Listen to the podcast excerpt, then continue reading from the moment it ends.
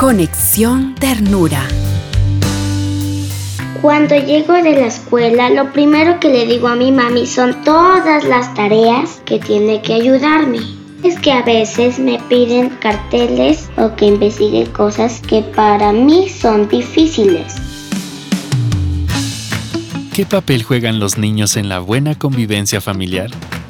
Los niños y las niñas son personas muy importantes para construir la paz y la buena convivencia en el hogar.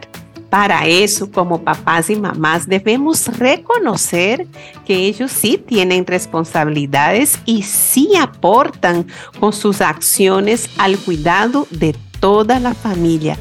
Por ejemplo, pueden aportar al trabajo doméstico, asumiendo responsabilidades en el hogar de acuerdo a su edad. Pueden hacerse cargo de realizar las tareas de la escuela y colegio. Esto es su responsabilidad.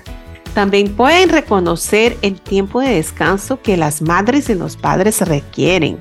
Sobre todo las niñas y niños pueden expresar su gratitud por el cuidado y el amor que reciben de sus padres con palabras amables, gestos de cuidado y solidaridad. Soy la doctora Ana Greles, asesora de crianza con ternura de World Vision para América Latina y el Caribe.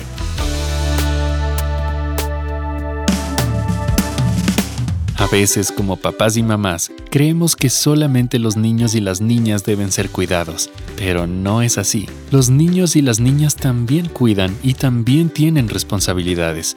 Parte de criar con ternura es dejar que ellos hagan sus tareas escolares, aunque no salgan con la calidad que tendrían si las hiciéramos nosotros.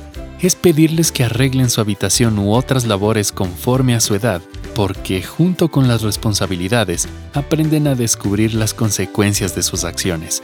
Los padres que crían con ternura a sus hijos e hijas les ayudan a crecer según su edad y sus habilidades.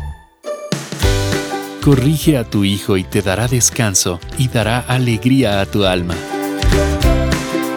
Conexión Ternura es un aporte a la comunidad de World Vision y HCJB.